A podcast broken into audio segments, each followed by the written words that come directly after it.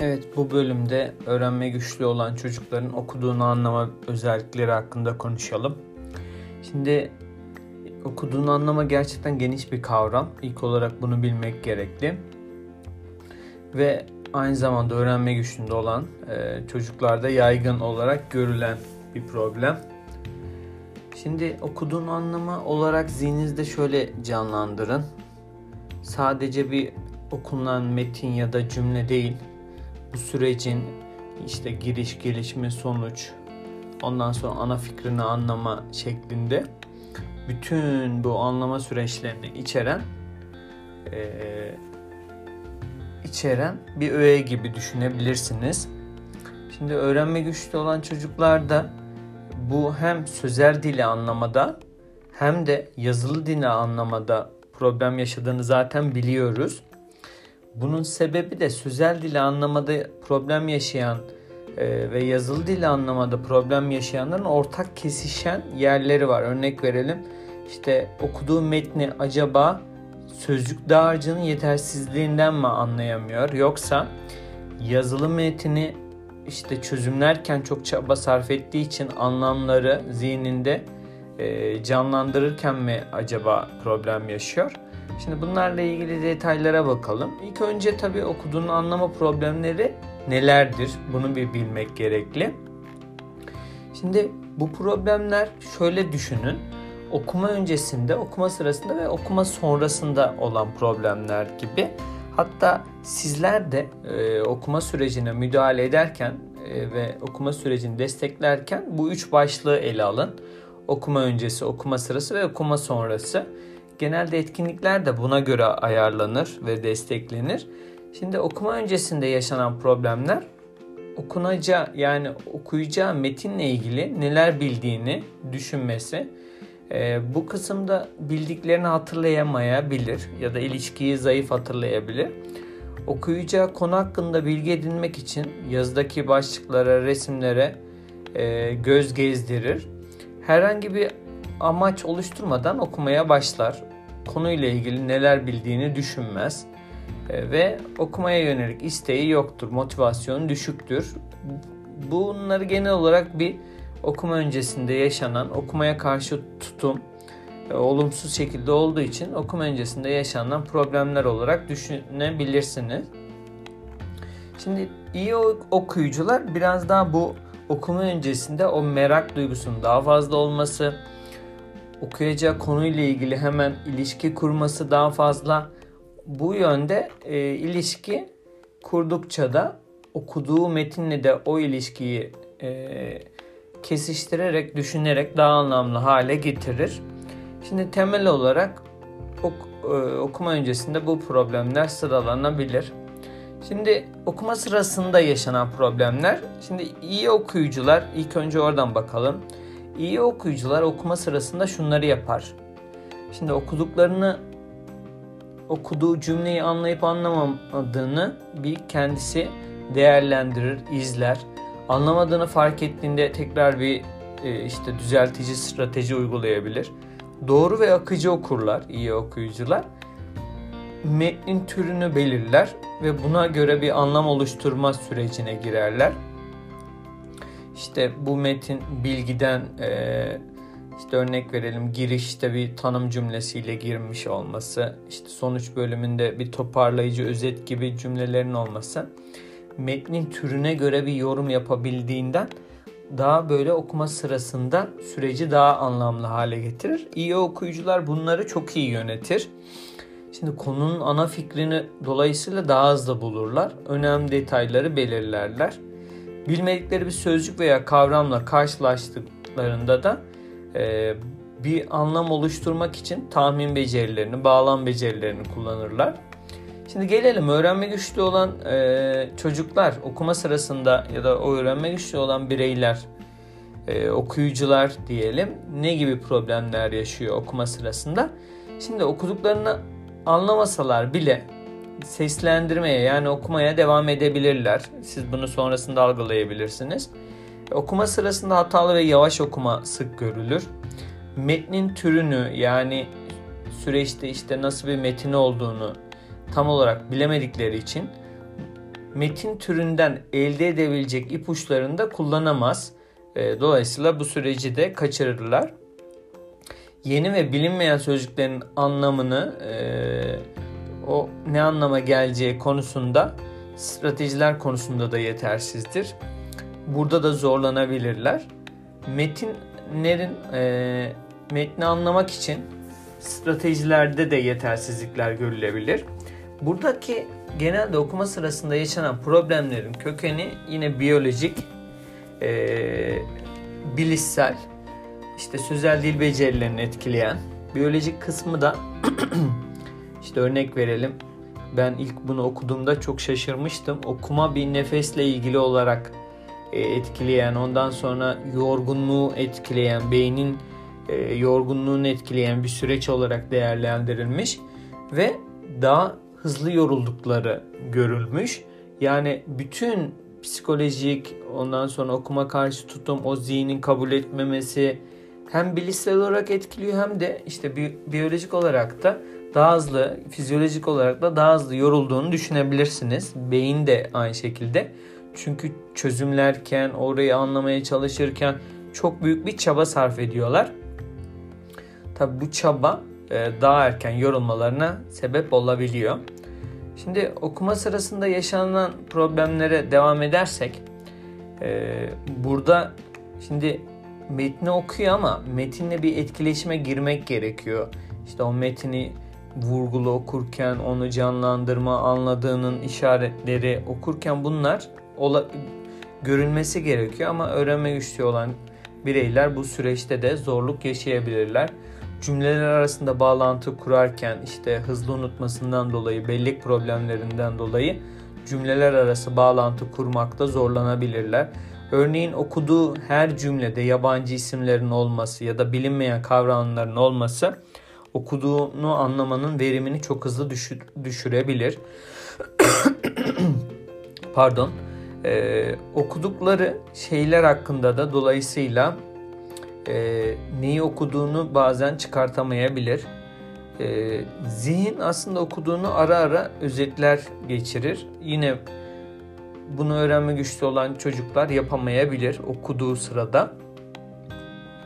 Özellikle e, siz de dikkat edin okuduğunu anlama metinlerinde ya da okuduğunu anlama ile ilgili zihinde canlandırma süreçlerinin çok etkili olduğunu çünkü özdeşim kurma, anlamlandırma sürecinde etkili olduğunu bu kısımda da zorlanabiliyorlar. Bu şekilde destekleyebilirsiniz siz de. Yani okunulan, e, okuduğunu anlayarak onları zihinde canlandırmasını. Hatta zihinde canlandırdıktan sonra neler aklında kaldığını tekrar e, çocuğa siz de anlattırabilirsiniz.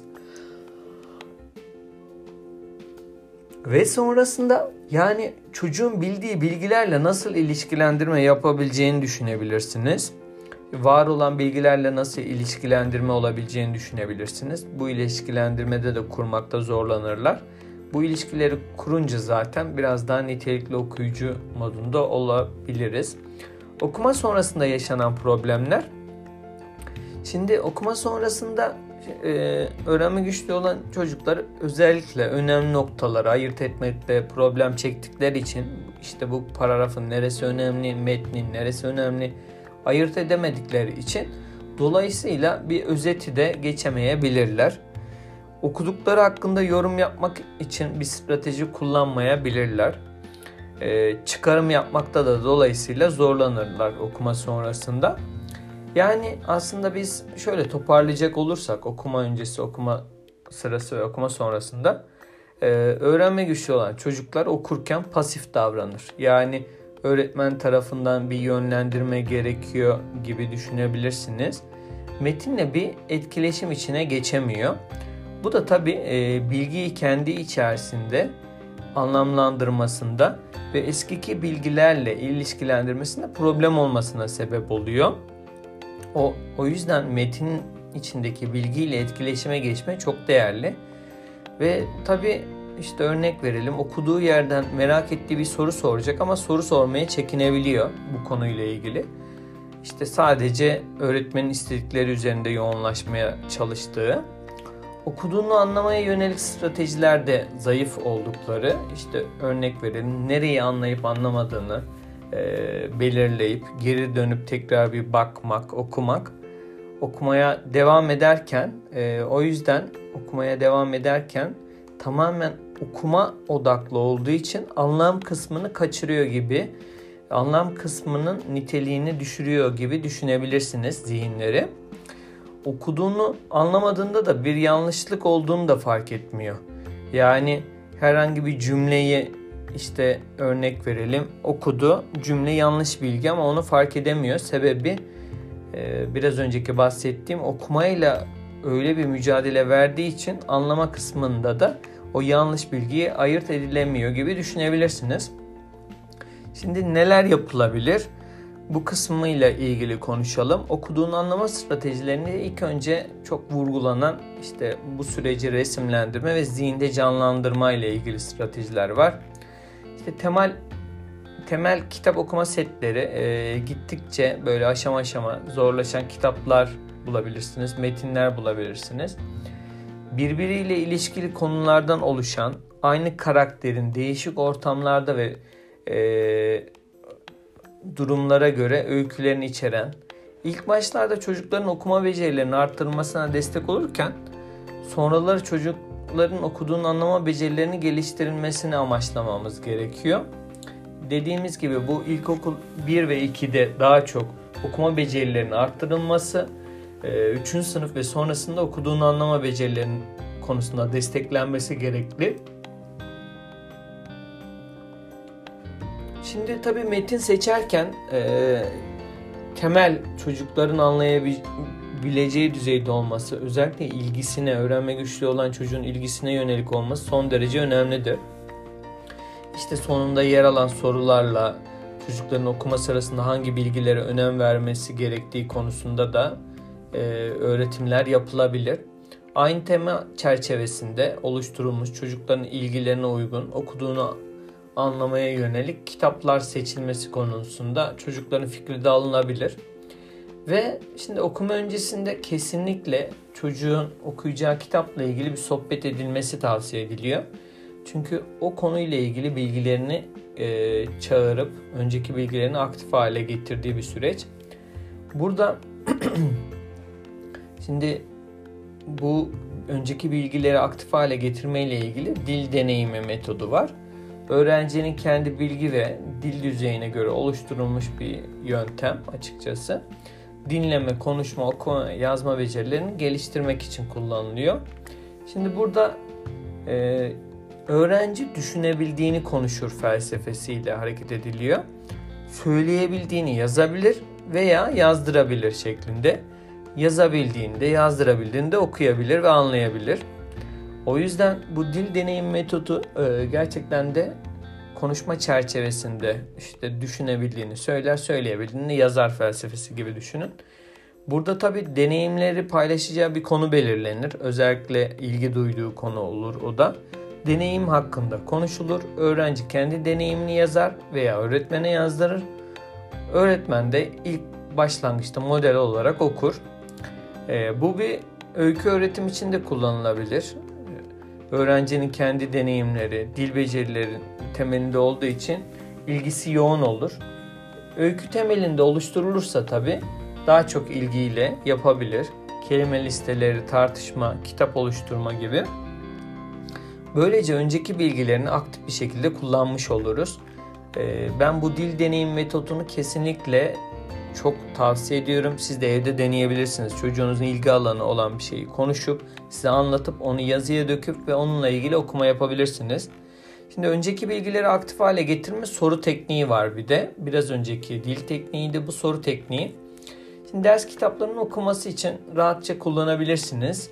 E, bu stratejide soru tekniğinde amaç şu. Ne biliyorum, ne öğrenmek istiyorum, ne öğrendim. Yani 3 tane bir sütun çiziyoruz. Ne biliyorum okuduğumuz yerle ilgili, ne öğrenmek istiyorum ve ne öğrendim. Şimdi burada çocuk konu hakkında ne bildiğini düşünür. Açıkça e, oraya yazabilir. Hatta bu grup etkinliği olarak da yapabilirsiniz. Ne öğrenmek istiyorum? Her öğrenci ne öğrenmek istediğini, neyi öğrenmeyi beklediğini düşünür ve yazar. Sonrasında da ne öğrendim? Öğrenciler konuyu sessizce okur, hep beraber öğrendiklerini yazarlar. Sonra da yazdıklarını paylaşırlar. Ve sonrasında bunu bir sayfanın biraz önce dedim üçe bölünmüş dikey sütunlarıyla beraber işte ne biliyorum başlığının altında, ne öğrenmek istiyorum başlığının altında, ne öğrendiğim başlığının altında bunu yapabilirsiniz. Ayrıca okuduğun anlamayı desteklemek için kelime ve kavram bilgisinin kesinlikle ve kesinlikle arttırılması gerekli. İşte başarılı bir okuma için okuyucu konuda ki kelimeleri bilmesi, kelimelerin altındaki kavramları bilmelidir. İlişkiyi kavrayabilmesi için okuduğunu anlamanın bir temel bileşenidir aslında sözcük dağarcığı, kelime bilgisi. Ama biraz bizde daha az önem veriliyor derslerimizde özellikle. Şöyle düşün, anlamını bilmediği kelimeler veya kavramlarla karşılaştığında okuduğunu anlamakta otomatikman zorlanır. İşte ben bir metin okurken örneğin öğrenciye sormuştum. E, metinde hakim kelimesi geçiyordu. Ne anlama geldiğini sormuştum. Meslek olarak o, anlamda kullanılmıştı metindeki hakim. Mesela öğrenci hakim olmak yani yetkin anlamında kullanıldığını söylemişti. Burada tabi okuyunca çok farklı bir anlam çıkıyor cümleden de.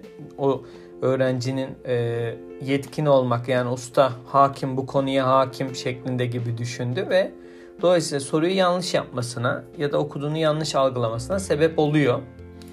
Bu yüzden e, kelime bilgisi çok değerli. Özellikle sınıf ilerledikçe, ortaokula geçildikçe teknik kavramlar artıyor.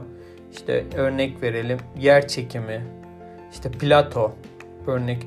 Eğer burada kelime bilgisi zayıfsa öğrencinin zamanla dersten kopmasına ya da okuduğu metinleri algılamasına algılamasının zorluğuna yol açacak. Ee, bu tarz kavramların açıklanması ve anlaşılması gitgide zorlaşır. Burada günlük biz kelime defteri tutabilirsiniz. Kelime kavanozu yapabilirsiniz. Günlük öğrendiği hatta arkasına eş anlam, zıt anlamında yazabilirsiniz. O kelimeyle ilişkili olan kelimeleri de yazabilirsiniz. Bu sayede sözlük dağarcığı, kavram bilgisini arttırabilirsiniz. Şimdi bununla ilgili kelime bilgisinin arttırılması ile ilgili ne yapılabilir? İşte kelimelerin farklı anlamlar üzerinde durma, cümle tamamlamalar yapılabilir. İşte bu kelimenin yerine başka hangi sözcükler kullanılabilir? İşte kelimeleri daha somut e, cümle ve deneyimlerle açıklamak çocukların ilişkilendirmesi açısından kolay olabilir. Yeni kelimeler için e, çeşitli e, uyaranın olduğu çevreden yararlanılabilir. İşte bir radyo kaynağı iletişim için dinlenebilir. Radyo tiyatroları dinlenebilir. İşte dinleme ile beraber orada geçen kelimelerin anlamla, anlamları gitgide ortaya çıktığı düşünülüyor. Tabii bir metini okuduk ama metini okuduktan sonra çocuğun bilmediği kelimelerin fark edip bu kelimelerin e, anlamları üzerinde çalışma yapılabilir. Aynı sözcükle birden fazla kez karşılaştığında bunu artık kavraması için işte bu kelimenin farklı cümlelerde kullanılmasını sağlayabilirsiniz. Sınıflama yaparak kelime bilgisini arttırabilirsiniz. İşte bilinen kelimelere yenilerin eklenmesiyle örnek verelim işte kuşları sınıflandırarak kuşlar sınıfında ama farklı işte tavuk, ördek, kaz, penguen gibi böyle sınıflayarak gidebilirsiniz kategorik düşünmeyle. Şimdi burada aynı zamanda boşluk tamamlama tekniği var. Boşluk tamamlama tekniği cümle doldurmada olsun. Ee, okuma metni seçilir ve kağıda yazılır. Ancak yazılırken 5. 10. 15. kelimeler silinir gibi düşünün. Ee, ve aynı uzunlukta boşluk çizgisi konur. Öğrenciden bu boşluğa gelmesi gereken kelimeleri yazması, tahmin etmesi istenir. Kelime türü burada ayırt edilemez. An- ancak tabi metni iyi bir şekilde seçersek işte oraya gelecek olan e, kelimeleri de hedef kelimeleri de ipucu olarak verebiliriz.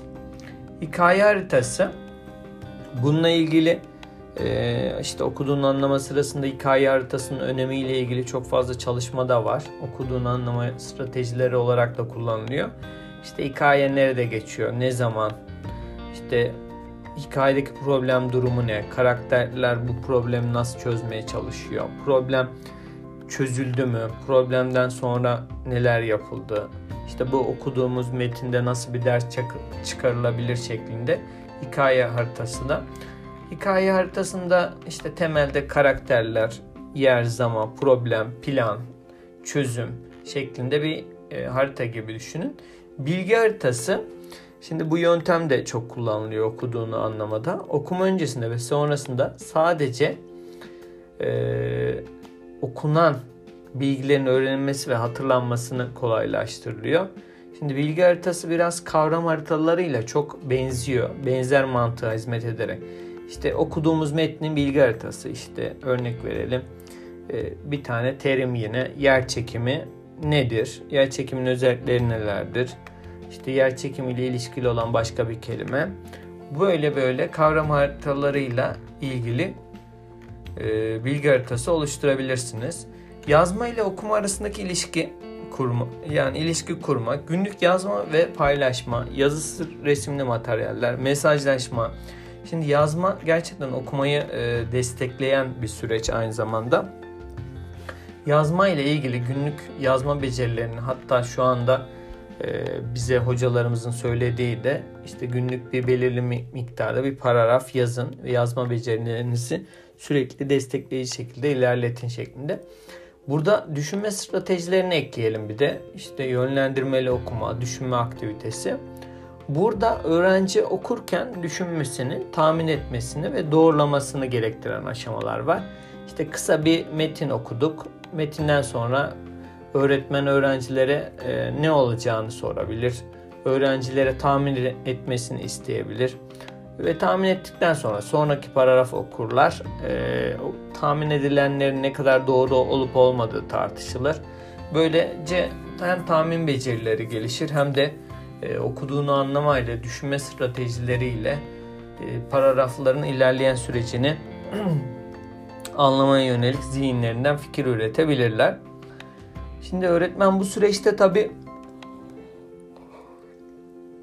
ne düşünüyorsunuz, neden böyle düşünüyorsunuz e, gibi e, böyle daha geniş açıdan bakmalarını sağlayan sorular sorması çok önemli. Şimdi düşünme stratejilerinden yönlendirmeli okuma, bu düşünme aktivitesi tahmin etme ile ilgili. Yine düşünme stratejilerinden kendini izleme stratejileri var. Şimdi okuduğunu anlamada kendini izleme çok değerli bir. E, çünkü kendini izleme nerede koptuğunu yani okurken nereyi anlayıp anlamadığını fark etmesi için kendini izleme çok değerli. Bu stratejilerde okuma sırasında ara ara metni anlayıp anlamadığını kontrol etmeleri istenir. Önce bir yetişkinin ya da öğretmenin yapması, öğretmenle birlikte yapması daha çok önerilir. Örneğin verilen sorulara verdikleri cevapları kontrol etmeleri, ne tür hata yaptıklarını belirleme. Bu biraz daha farkındalığı fark etme ile ilgili daha çok öne çıkıyor. E, acele cevap vermeden önce sistematik bir cevap oluşturma öğretilebilir bu kendini izlemede. Yani soruyu nasıl cevaplayacağı adım adım hangi aşamalarda e, nasıl cevaplayacağını adım adım çocuğa öğretiliyor ve çocuk her seferinde o adımlarla kendisini izleyerek işte tamamlayıp bir sonraki adıma geçecek şeklinde kendini izleyerek ilerliyor. Ayrıca cevap vermeden önce metni nasıl gözden geçireceği, işte nerede cevapları arayacağı öğretiliyor. Şimdi kendini izleme stratejileri kesinlikle ve kesinlikle okuduğunu anlama sorularında çok e, faydalı bulunmuş. Buna yönelik de çok fazla çalışma var. Şimdi sorgulama tekniği. Burada tabi e, öğretmen öğrencilerden okurken cevaplamalar için soru soruyor detaylara yönelik sorular daha çok önemli burada sorgulamada. Okuduğunu anlamaya yönelik aynı zamanda öğrencilerin yine tahmin etme, açıklama ve değerlendirme, bir karşılaştırarak kritik yapma, öğretmen açısından önceden hazırlanan sorularla nitelikli bir şekilde yürütülebilir. İşte neden yapmış olabilir? Sizce neden böyle davrandı? Sen olsaydın problemin nasıl çözerdin başka şekilde? öğrenci bir süre sonra okurken kendini tabii bu soruları oluşturarak, cevaplayarak kendi okuduğunu anlama becerilerini de artırabilir. Kesinlikle ve kesinlikle e, bizim sorular hazırlayacağımız yerler de olmalı. Öğrencinin, çocuğun da e, okuduğu metinle ilgili kendi soru cevap yapabileceği bir etkinlik olarak da sorgulama tekniğini kullanabilirsiniz. Ya da soru oluşturma tekniği. Bu da okuduğunu anlamayı geliştiriyor. Hatta eski dönemde bazı öğrencilerin işte soru cevap şeklinde çalıştığını sizler de duymuşsunuzdur. İşte konuyla ilgili sorular çıkartıyor. Ben olsam ne sorardım? Ve ona yönelik de kendileri cevap çıkarıyor. Gerçekten etkili bir strateji.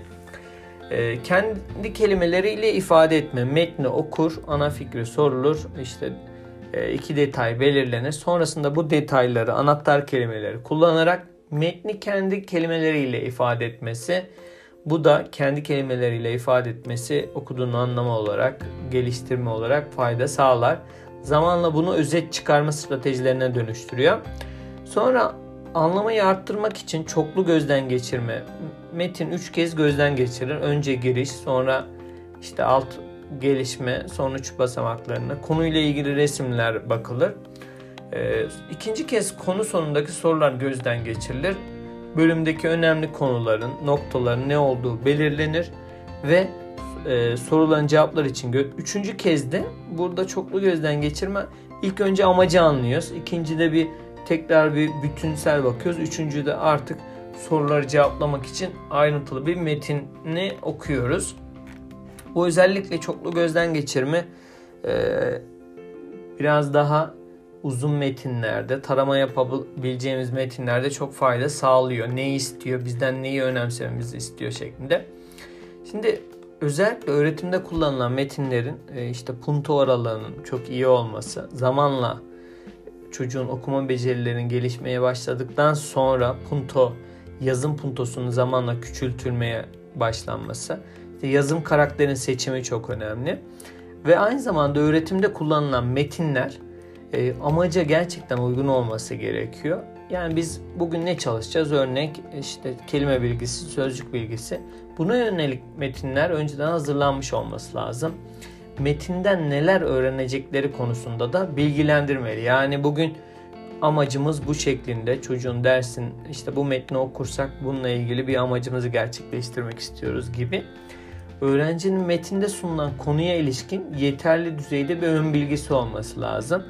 Ee, diğer türlü metne çok uzak kalıyor. Çocuk okuduğunu da anlaması düştüğü için okuduğunu anlama asıl okumanın sebebi olduğu için okuduğunu ve anlamadığımızı düşünelim. Hem kendimiz hem çocukların.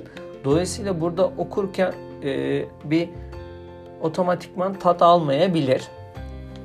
İlgi düzeyine ön bilgisi olmadığı bir konu olursa. O yüzden ön bilgisi olduğu konularla ilgili metinler seçilmeli metinin okunabilirlik düzeyi, öğrencinin okuma düzeyine uygun olması. Bu konuda bence çok hassas davranmalıyız.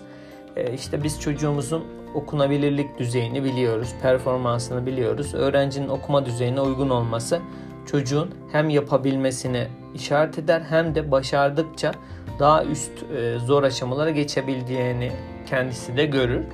Diğer türlü tutarsız metinler işte okunabilirlik düzeyi karışık metinler okuttuğumuzda çocuk bir okuduğunu görüyor bir bu sefer okuyamadığını görüyor sürekli o da bir karmaşaya düşebilir. Metinde bilinmeyen sözcük sayısı sınırlı düzeyde olmalı. Bununla ilgili de çok tartışma var. İşte içinde bilmediği kelime düzeyi ne kadar olmalı? İşte %5, %10 çok farklı rakamlar da var. Ee, bunu nasıl yapacağız? Önceden okunan metinlerdeki kelimeler takip edilerek kontrol ediliyor. Bu da çok önemsediğimiz işte bilmediği kelimeleri de birlikte araştırıp bununla ilgili sözcük egzersizleri yapılabilir. Konu hep e, öğrencinin gelişim düzeyine uygun olmalı. Örnek işte 8 yaşında bir çocuğa soyut kelimelerin felsefi metinlerin okutulmasının pek bir mantığın olmayacağı şeklinde düşünebilirsiniz. Metnin konusu öğrencinin ilgisine, burada siz öğrenciyi ne kadar iyi tanıyorsanız ilgiyle öğrencilerin ilgisini çeken konular tercih ederseniz tabi çocuğun okumaya karşı tutumu ve motive edici olmasını sağlar. Şimdi bu bölümde öğrenme güçlüğünü okuduğunu anlamayla ilgili yaşadığı problemleri ve sizlere sunulabilecek, yapabileceklerinizden bahsettik. Yine ilerleyen bölümlerde görüşmek üzere.